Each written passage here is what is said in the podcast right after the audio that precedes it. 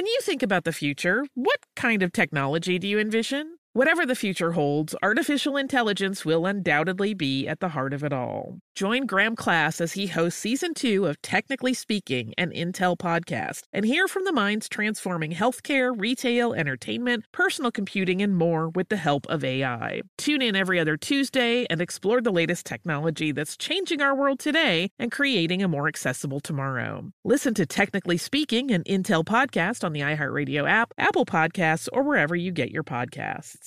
What does every grocery store aisle now have in common? Products that come in paper packaging. And not just the obvious ones like cereal boxes and juice cartons. From beauty products to boxed water, there are more opportunities to go papertarian than ever before. So why should you? Because paper comes from a renewable resource and can be recycled up to seven times. Simply put, it's the smart choice for the environment. And it turns out the easiest choice for you. Learn more at howlifeunfolds.com slash papertarian. Thinking of popping the question? Diamonds Direct has an offer you can't miss. This month only, buy a natural diamond engagement ring of 1 carat plus and receive a free natural 1 carat diamond tennis bracelet valued at $2,000. Imagine giving her the ring of her dreams and her wedding gift all at once. No one provides education, selection, and value like Diamonds Direct. Your chance to get a free tennis bracelet from your friends at Diamonds Direct won't last long. Details at diamondsdirect.com. What if AI could help your business deliver mission critical outcomes with speed?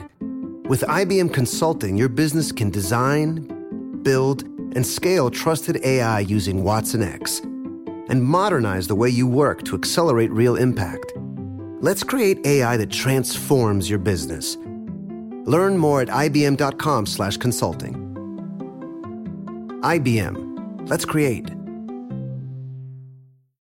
Welcome to Stuff You Missed in History Class from HowStuffWorks.com.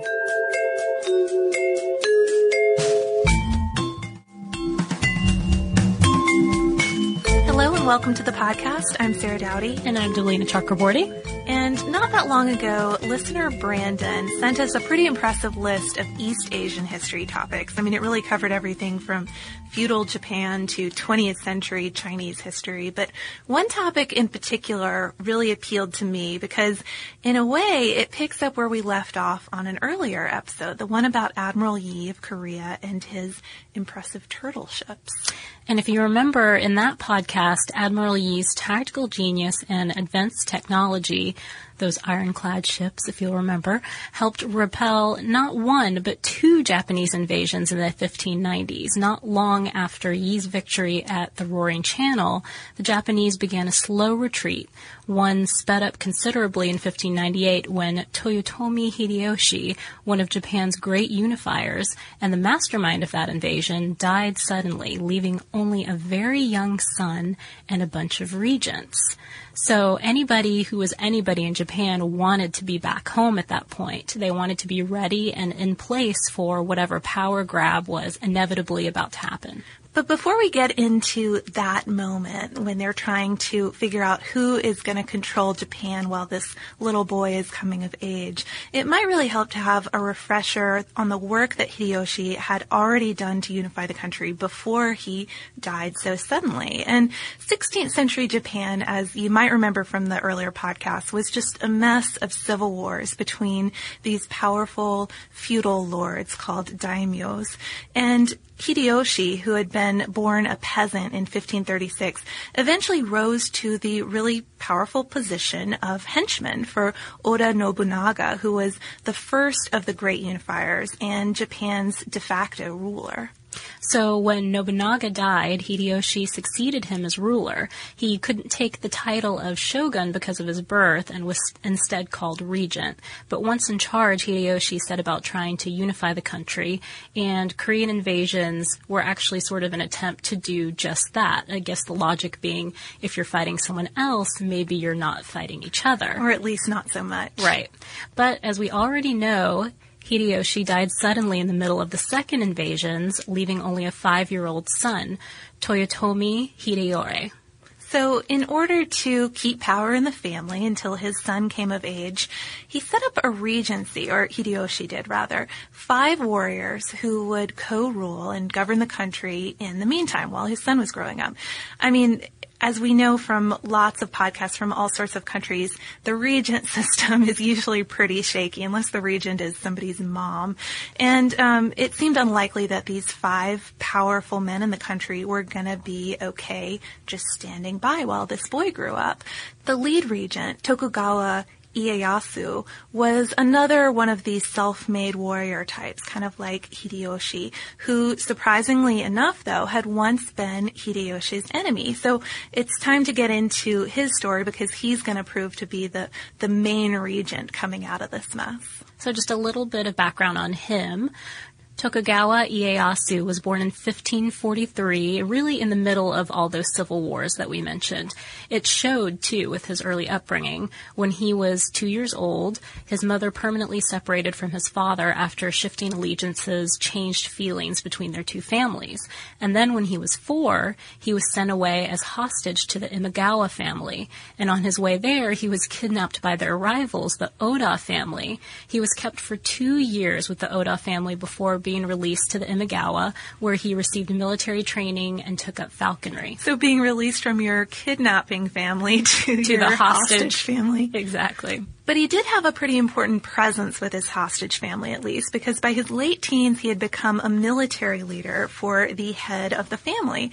But he hadn't completely forgotten his own people either, because in 1560, when the head of the Imagawa family was killed in battle, Ieyasu took the chance to leave them, get out of there, make sure his wife and his son could get out too, and return to his own castle and take up the duties as head of his clan, because by this point, that was his position. And he really worked with a lot of, um, he worked in a lot of ways to re-establish himself with his family. He not only fortified his own domains, you know, building up the armies, but he also reformed laws and tax codes and expanded his domains too, so that by the early 1580s, he was one of the country's most important daimyo. So it's probably not too surprising then that when Hideyoshi took up his old patron Nobunaga's power, Ieyasu was kind of his main rival. The other most powerful guy in the land. Right. Finally, though, the two came to an agreement. Ieyasu's fealty in exchange for maintaining control of his own lands. Still, though, Ieyasu kept his distance from Hideyoshi.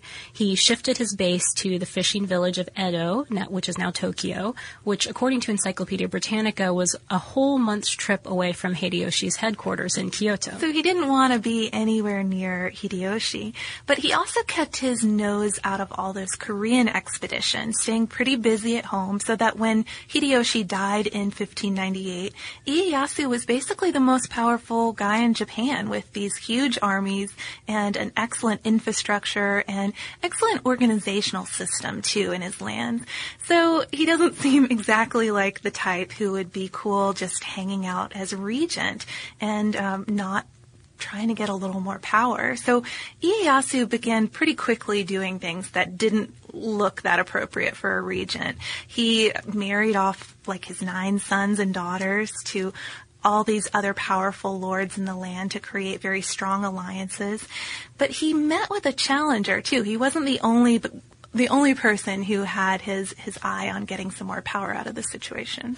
Exactly, and that person who challenged him was Lord Ishida Mitsunari. 20 years younger than Ieyasu and more of an official than a warrior, Mitsunari had been Hideyoshi's inspector general. He was a stiff bureaucrat, good with numbers, but he hadn't made a great impression on quite a few daimyo. If you use paper, you're a human. But if you choose paper, you're a papertarian, someone who lives a paper based lifestyle because it has a positive impact on the planet. And also because it's the easiest choice you'll make all day. Seriously. It's as easy as reaching for boxed instead of bottled water. It's as easy as opting for beauty products that come in paper packaging. It's as easy as grabbing eggs in a cardboard container. And that's all in one trip to the grocery store, which, if everyone's being honest, you were planning to go to anyway. But paper isn't just an easy choice. Papertarians know that it's the smart choice too, Because paper comes from trees, a renewable and sustainably managed resource, and paper products are designed to be recycled. In fact, when you choose products that come in paper based packaging, those fibers can go on to be recycled up to seven times. So why wouldn't you go papertarian? Learn more at howlifeunfolds.com slash papertarian. Planning your next trip? Choice Hotels has a stay for any traveler you want to be with 22 brands and over 7,400 locations. Whether you're a business traveler, a family road tripper, someone who wants to seek out history and maybe make your own, or just planning a quick getaway, Choice Hotels has a stay for any you. Like a Cambria Hotel, where you can be a cocktail connoisseur and sip locally inspired craft beverages at downtown locations in the center of it all. This is a fun way to visit cities with a lot of history and a lot of fun in mind. Or a Radisson Hotel for all our productivity powerhouses out there. With flexible workspaces and on site restaurants, you'll get the most out of your work trip. You'll get the coffee, the Wi Fi, and the work done. And we can't forget about comfort hotels. Imagine you're a family road tripper waking up in your big, spacious room and then heading down to a free hot breakfast for the entire family, including waffles. So you'll be well fed and ready for the day's adventure, even if that's just relaxing. After that, you're spending all afternoon relaxing by the pool. You deserve it. What are you waiting for? Join Choice privileges and start earning points toward your next stay. Find a stay for any you. Book directly at choicehotels.com, where travels come true. Happy Pride from Tomboy X. We just dropped our Pride 24 collection. Queer founded, queer run, and creating size and gender inclusive underwear, swimwear, and loungewear for all bodies so you feel comfortable in your own skin. Visit tomboyx.com to shop.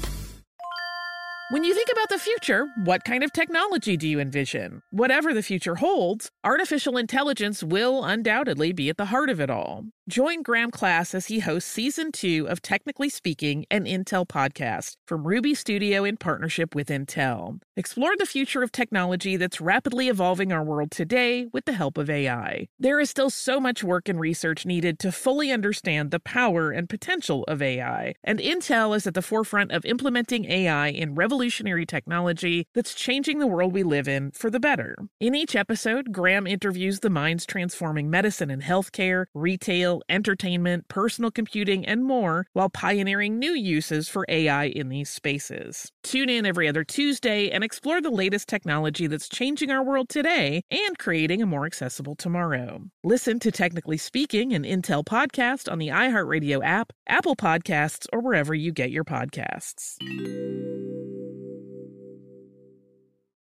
Though Mitsunari wasn't himself on the Regency Council, he quickly started stirring up trouble among the lords in an attempt to better his position.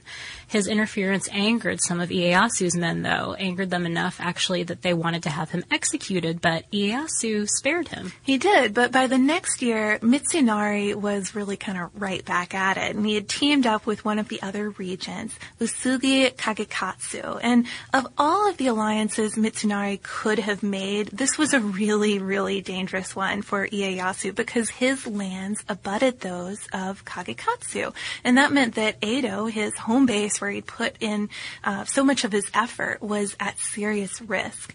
Ieyasu, though, of course, was not going to make this power grab without allies of his own. And he had a pretty good one on his side, Date Masumane, who was called the One-Eyed Dragon. He had lost an eye to smallpox as a child. And Masumane helped check Kagekatsu and seized his castle during this period when both of the armies were just picking off castles and fortresses in an attempt to try to control two main roads on Japan's main island. So one road that was in the east between Kyoto and Edo, and the other in the west uh, that went through the mountains. I mean, it it is compared sometimes to a game of chess this period, and you can really get that sense, you know, picking off the castles in a game. Some of these battles along the way were really big ones. Thousands were killed, for instance, in the August 1600 siege of Fushimi Castle, but that was really nothing compared to the main attraction, which was a final showdown between Ieyasu and Mitsunari at Sekigahara, a tiny but strategically located crossroads village. On October 7, 1600, Ieyasu left Edo with 30,000 men. By the 20th, his men had taken Ogaki Castle, but got word that Mitsunari was moving towards Sekigahara, a narrow pass and an important crossroads. Then at 2 a.m., Ieyasu, now with 75,000 men, went out to meet Mitsunari, who had combined, who had a combined force, I should say, of about 80,000 men. So, according to an article on the battle by John Murphy Jr. in Military History, the two armies, Ieyasu's Eastern Army and Mitsunari's Western Army, met at about 4 a.m. And Mitsunari was ready to go then, ready for an all-out night battle. But he had the idea vetoed by his strategist, who thought that night battles were just for underdogs. And, you know, Mitsunari did have more troops, and the Western Army really was thought to have the advantage here. So, instead, Mitsunari withdrew to a mountain outside the village and Ieyasu set up camp on another mountain. But Ieyasu's position was really a lot better because he could see the whole valley and as his men started to come in, he bunched them really closely together. Uh, I thought it was interesting. Murphy described the formations as being, quote, much like a modern army um, Um, instead of being spread out across the whole valley, which is how Mitsunari's men were. But Mitsunari also had some loyalty issues to be concerned with. Pretty major one. Yeah, I mean, remember how we said that he hadn't been popular with the daimyo warriors back in his bureaucrat days? We mentioned that a little bit earlier. Of particular concern was Kobayakawa Hideaki, a powerful daimyo and Mitsunari's supposed ally. So Mitsunari had suspected that Hideaki might be up to no good. Back in the Korean Wars, Mitsunari had criticized Hideaki's leadership, and the result was a major drop in land revenues for Hideaki. He basically got a big pay cut. He there. had a good reason to have a grudge against Mitsunari, basically. Right, but Mitsunari couldn't come out and accuse him of anything treacherous because Hideaki had 16,000 men, one of the largest forces in the Western Army.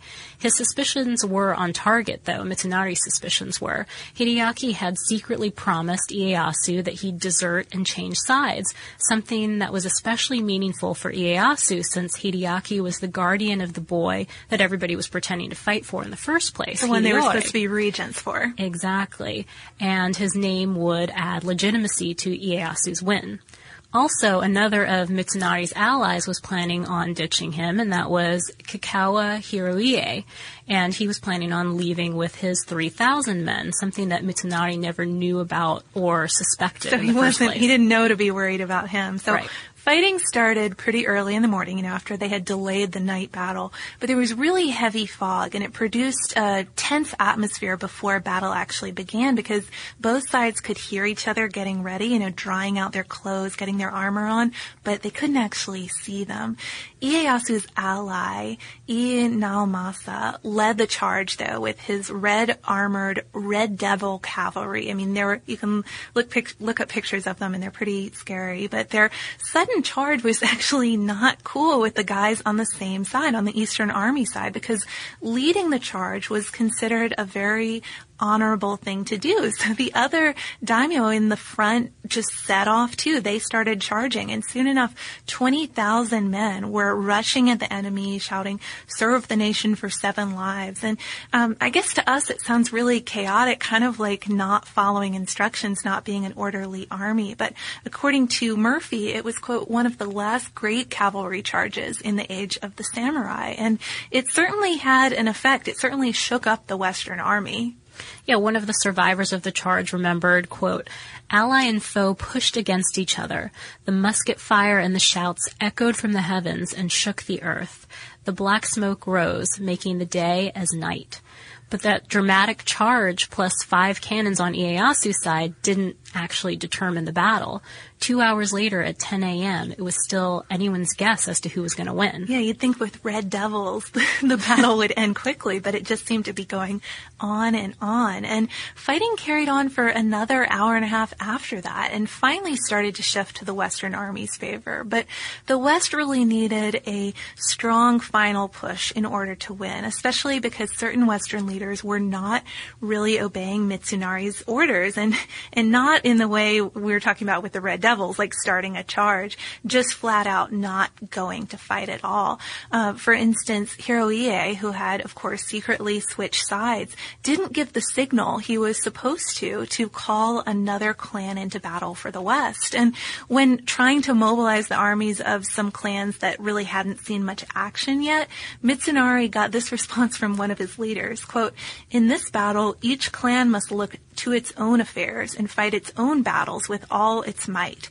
There is no time to be concerned with the affairs of others in front, behind, or on either flank that's not really something you want to hear from a guy who's supposed to be fighting for your cause. So Mitsunari decided it was time to call his supposed ally Hideaki into battle, and so he lit a bonfire to send him the signal. But Hideaki didn't budge. With his enormous army, he just sat on his mountaintop, not answering Mitsunari's command, but not changing sides either.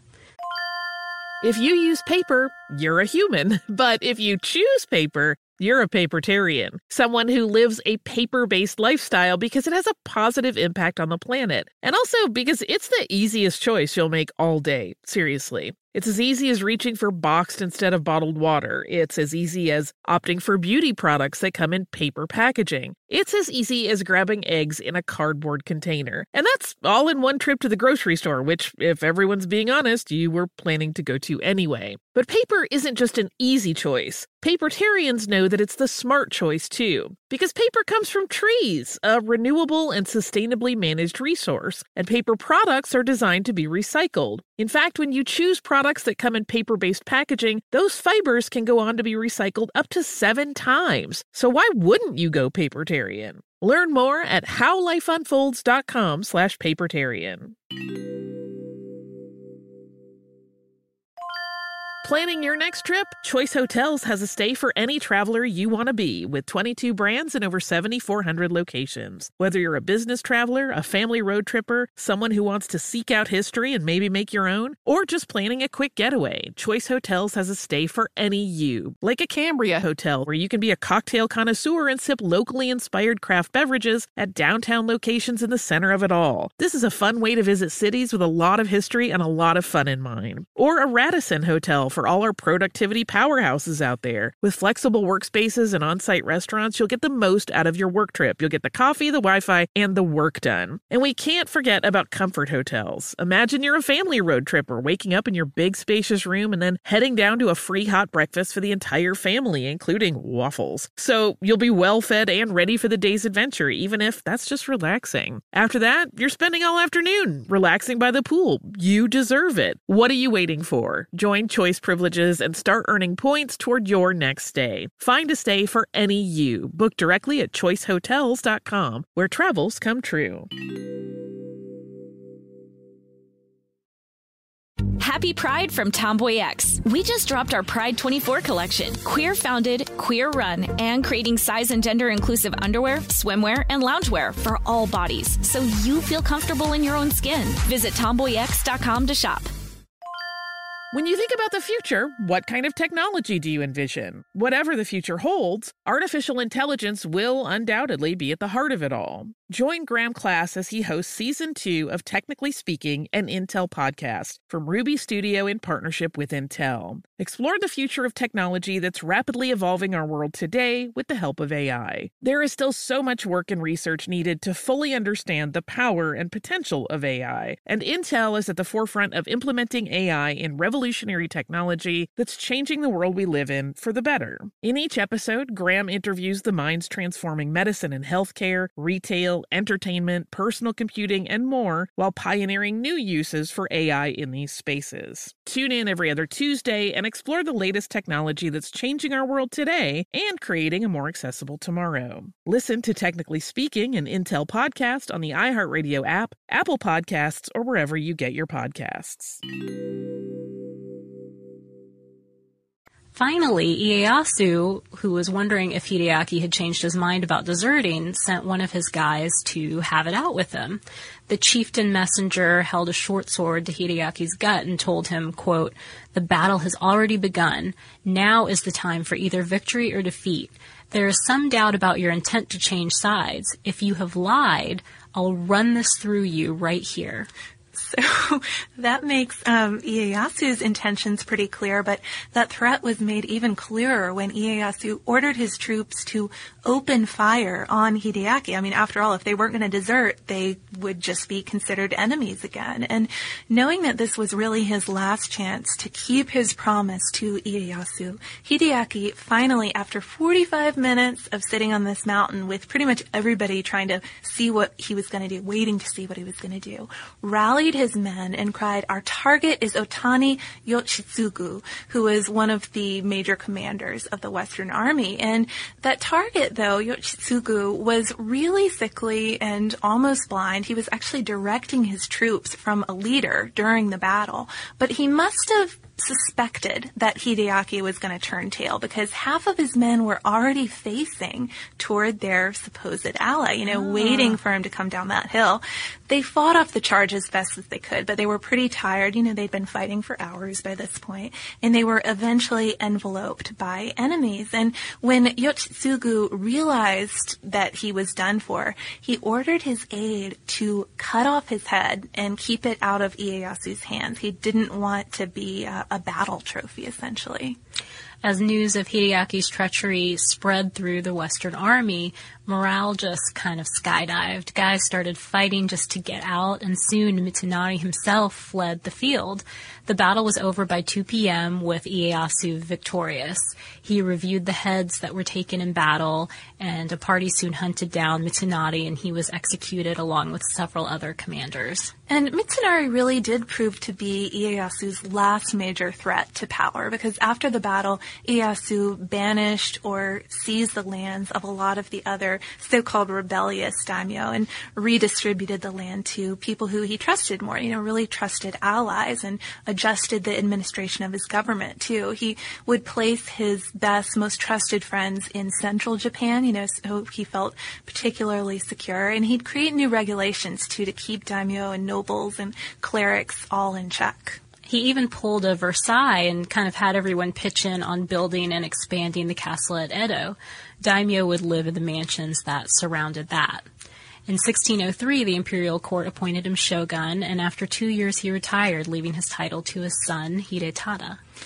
Ieyasu had earned his power and demonstrated it decisively in battle, but if his son was going to continue in his position and establish a Tokugawa shogunate, the family needed to be 100% free of rivals. And there was still one hanging around, wasn't there? Yes, there was. The so, one who started this whole thing exactly, in the first place. the one who all this fighting was about. So by this point, Toyotomi Hideyoshi's son, Toyotomi Hideyori, was all grown up, and many of the old lords, even though they were outwardly loyal to Ieyasu and his kin, were still secretly loyal to the memory of Hideyoshi and by extension, the memory and the future rule of his son. And as long as they lived, Ieyasu really played it pretty cool. He allowed Hideyori to stay in his defensive castle, to govern his own lands, you know, to have some measure of freedom and responsibility. Ieyasu even married his granddaughter off to Hideyori, hoping that that would smooth things over, you know, let everybody know that he was not going to mess with this kid. But when the last of Hideyoshi's loyal daimyo died in 1611, Ieyasu started to make plans plans to eliminate his son. And in 1614, he finally made his move, claiming that Hideyori had tried to jinx him with this inscription on a bronze bell, you know, really just an excuse. He raised 90,000 ronin and attacked Osaka Castle to try to kill the 22 year old Hideyori, just so his family would be 100% in the clear. But Osaka Castle was super strong and it withheld the siege. Eventually, though, Ieyasu tricked Hideyori into a truce where he filled his outer moats and tore down the outer fortifications. Only months after this had been done, Ieyasu attacked him again. Hideyori ended up committing suicide and his young son was killed in the battle. Ieyasu's own family continued to rule a unified Japan until 1868. So he certainly succeeded in establishing his family line. And just kind of a fun fact before we leave this story, because I know, I mean, people love ninja, right? ninjas were really important to warfare during this period. And I mean, you kind of think of them now as assassins clad in black. But according to an article in military history by John Bertrand, Part of Ieyasu's success came from the fact that he controlled most of the ninja provinces. So he had a lot of potential spies on his hands. And I didn't even know that there were ninja provinces. I mean, there were special ninja villages that looked normal to the naked eye, but were really filled with these secret booby traps and things like rice paddies that could be flooded as moats and lots of young boys and men training to become ninjas. It really doesn't surprise me that he went out now knowing that he had ninjas on his side. I know. So yeah, I mean, he had all of this reconnaissance and that really supposedly helped him a lot leading up to Sekigahara. So now we know a little bit about Ieyasu's secret weapon and how he managed to win out. It was because he had some ninja spies on his side. Men in black. And we also had a little bit of secret ninja like help with putting together this podcast because, of course, as you've noticed, we are not the best at Japanese pronunciations. so we got some help from our coworker, fellow podcaster Tyler Klang. And um, he is also a Japanese speaker in addition to his many other myriad talents. Yeah, well, and it's it's really great to have some pronunciation help so that we can cover really awesome Japanese history stories like yeah, this. and just to be clear, any mistakes we made are not a reflection upon him. We did our best. so if you have any other Japanese history you want to suggest, anything you want to say about, um, I don't know, ninja strategy, it was interesting to learn that there are a lot of modern sort of spy reconnaissance techniques that are maybe partly inspired by ninja technique. So if you have anything you want to say about that, feel free to email us at historypodcast at discovery.com. We're also on Twitter at Missed in History and we're on Facebook. And if you want to learn a little bit more about some of the things that we discussed in this podcast, ninja in particular, we do have an article called How Ninjas Work. And you can look that up by visiting our homepage at www.howstuffworks.com. Be sure to check out our new video podcast, Stuff from the Future. Join How Stuff Works staff as we explore the most promising and perplexing possibilities of tomorrow. The How Stuff Works iPhone app has arrived. Download it today on iTunes.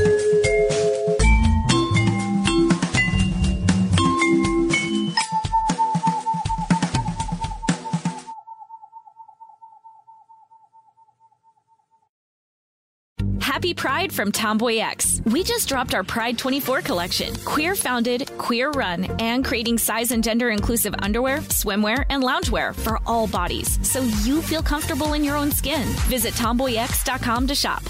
Olay's new Indulgent Moisture Body Wash covers your skin in layers of rich moisturizers and vitamin B3 complex, transforming your skin from dry and dull to moisturized, soft, and smooth in just 14 days. Feel the best in your skin and glow with confidence, all pride. For the third year, Olay Body is a proud sponsor of iHeartRadio and P&G's Can't Cancel Pride and supporter of the LGBTQ plus community. So this pride, glow with confidence, not just all month, but all all year long. Check out Olay's new Indulgent Moisture Body Wash online or at your favorite retailer. What are you looking for in a new smart TV? 4K picture quality? High quality and immersive sound? A sleek design? All of those are givens, but only the new Roku Pro series has all of those and the Roku streaming experience, an award winning OS. Get fast, easy access to all your apps like iHeart, where you can stream all your favorite music, radio, and podcasts all day, and regular all inclusive trips to Roku City. The new Roku Pro series, a smart TV built by the streaming pros.